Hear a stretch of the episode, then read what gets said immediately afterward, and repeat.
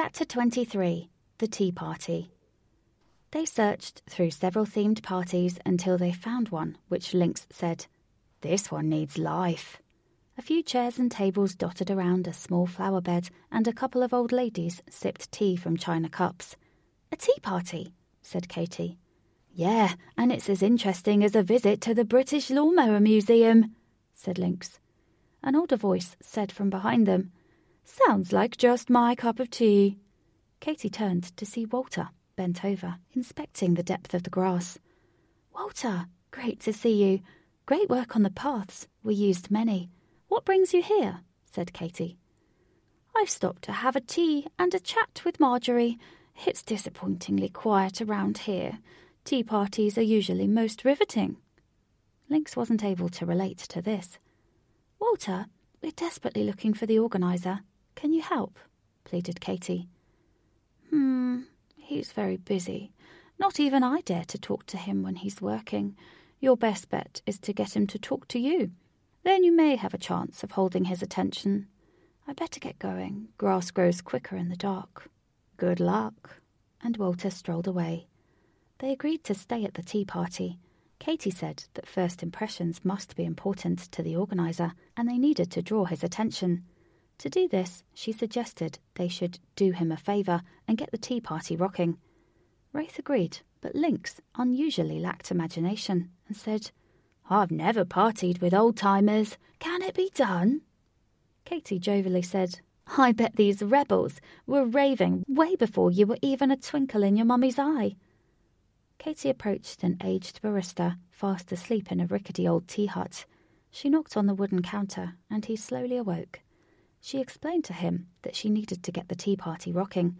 He reminisced for a painfully long time with her about the past, when the tea party was the hippest place in the finale. Eventually, after Lynx had fallen asleep, he gladly agreed to help. Behind the hut, Katy rummaged around the hut's store. It was deceptively large and packed full of equipment dating back hundreds of seasons. There's so much stuff in here. We're going to need help, Katy asked Blue and Evie to use their noses to find the others. The whole clan promptly arrived.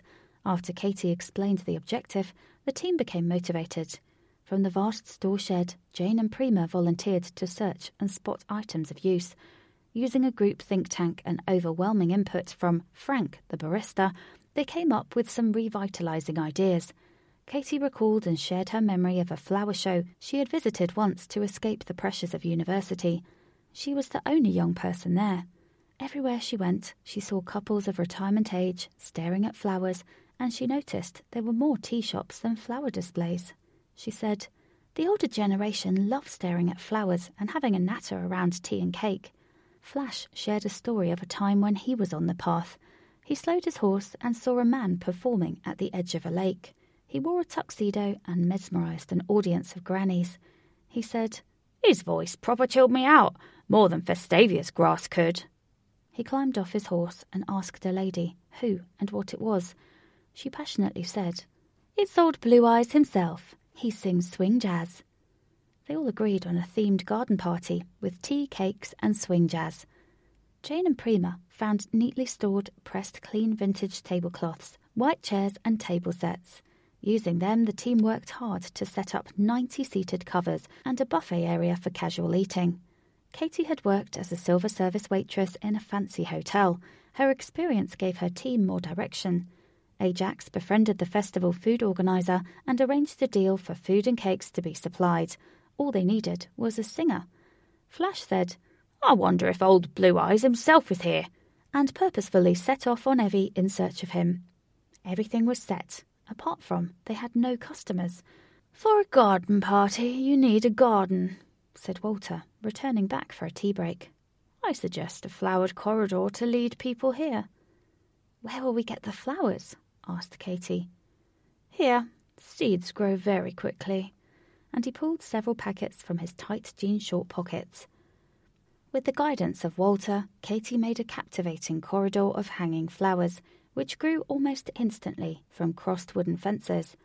The long wooded corridor was a bloom of yellow, pink, blue, white, and red roses. Under Walter's watchful eye, Katy took great joy in pruning and shaping the bushes. I never knew I liked gardening. I feel connected to it. Now I understand why old timers stare so much at flowers. Katy, you do make me chuckle. The difference between the old and the young is the young are chasing life, and the old have caught it. I've only run away from it, said Katy, feeling more at ease. I know. When I first saw you, I could see you were exhausted. What makes you say that? I'm an old man. I've watched life and all its narratives. My dear, you've been running for far too long. It's much more satisfying to chase. Sometimes we must take a break, but pause for too long, and you may end up here. I have nothing to chase. I am going nowhere. You're going nowhere now, but you've been everywhere here. The question is, where do you want to go next? I'm going to find the organiser. Walter smiled and blew his nose into a checkered hanky and stowed it back in his pocket and said, Hay fever, my penance for gardening, but it's worth it. Anyway, my dear, I'll see you soon. I'd better go. Katy stayed and continued to make some finishing touches. She paused to hear some whispers and murmurs. Peering down the long corridor, she saw several blurry shapes in the distance. After time, the shapes morphed into a horde of elderly folk, strolling and stopping. Men and women stood with their hands behind their back, inspecting at nose tickling range the flowers. One lady said slowly and concisely, Hmm, Humphrey, the centifolia rose is uniquely magnificent. Hmm. Humphrey inhaled deep and said, Hmm, no, no, Mabel, you haven't noticed your favourite, the hybrid tea rose. Hmm, yes, dear, your proposal rose. I'll never forget. It stood out over all the others. Hmm, let's hurry on now, Mabel. Katy ran back to the tea hut and said, gasping for breath, They're coming! Let's get ready! Katy assembled her team ready to receive her entranced gossiping flower watchers. She stood with Betsy at front of house to seat the arriving guests and take orders. Alec and Mickey manned the coffee hut. Jane and Prima flew around serving bespoke singular canapes. Ajax and Lynx, dressed in white shirts and green waistcoats, provided excellent table service. Growing in popularity, the tea party amped up in murmurings of ooh and marvellous especially when Lynx and Ajax appeared holding the first of the cake stands. It's working, Betsy said emphatically to Katy, and they hugged each other. After many cakes and long chats, the tables began to empty, and with no new arrivals, the party started to conclude. Lynx paced to Katy and said, It's dying! We need to save it! Katy had not thought this far. It seemed her crowd had grown tired, and many had said they were looking forward to having a nap. Ajax stemmed the flow by engaging in the best gifted Cockney humorous small talk he could muster. He held four tables in a chatting frenzy, but he signalled secretly to the others he couldn't hold them for long. There was no sign of the organiser, and the precious time they had invested was soon to be lost. Flash arrived, accompanied by a man. Lynx said, Man, where have you been? The tea party is flatlining. Flash saw beads of sweat dripping from Ajax's forehead, Prima and Jane busily fluttered, offering customers time prolonging after dinner mints. Flash patted his friend on the shoulder and said, My man, we're just in time. And he shook hands with the small, suave, self assured man who possessed striking blue eyes. He replied, Nice joint. Ain't that a bite that everyone wants to beat feet? And to Katy he said, You've done a good job, kid. I'll get the party cooking again. Katy said, How? They all look so tired. I made my dough baking biscuits for these cats. They've got a sweet tooth for it. The man adjusted his trilby hat, loosened his tie, and tapped the microphone. The crowd took no notice. Keeping to the spirit of Festavia, let's grow some satin wings and fly together to the. And he sung Fly Me to the Moon by Frank Sinatra. The first few chords brought the crowd's murmuring chatter to a halt. They were captivated by his enchanting voice. Ajax wiped the sweat from his head and slumped into a chair and watched the show. Katy was lost for words. The singer's voice willingly captured her attention. Time stood still. her always present feelings of anger and pain drained away. Her mind travelled far away from Festavia and Earth and to a place of self expression. Escaping herself, she connected openly with his words.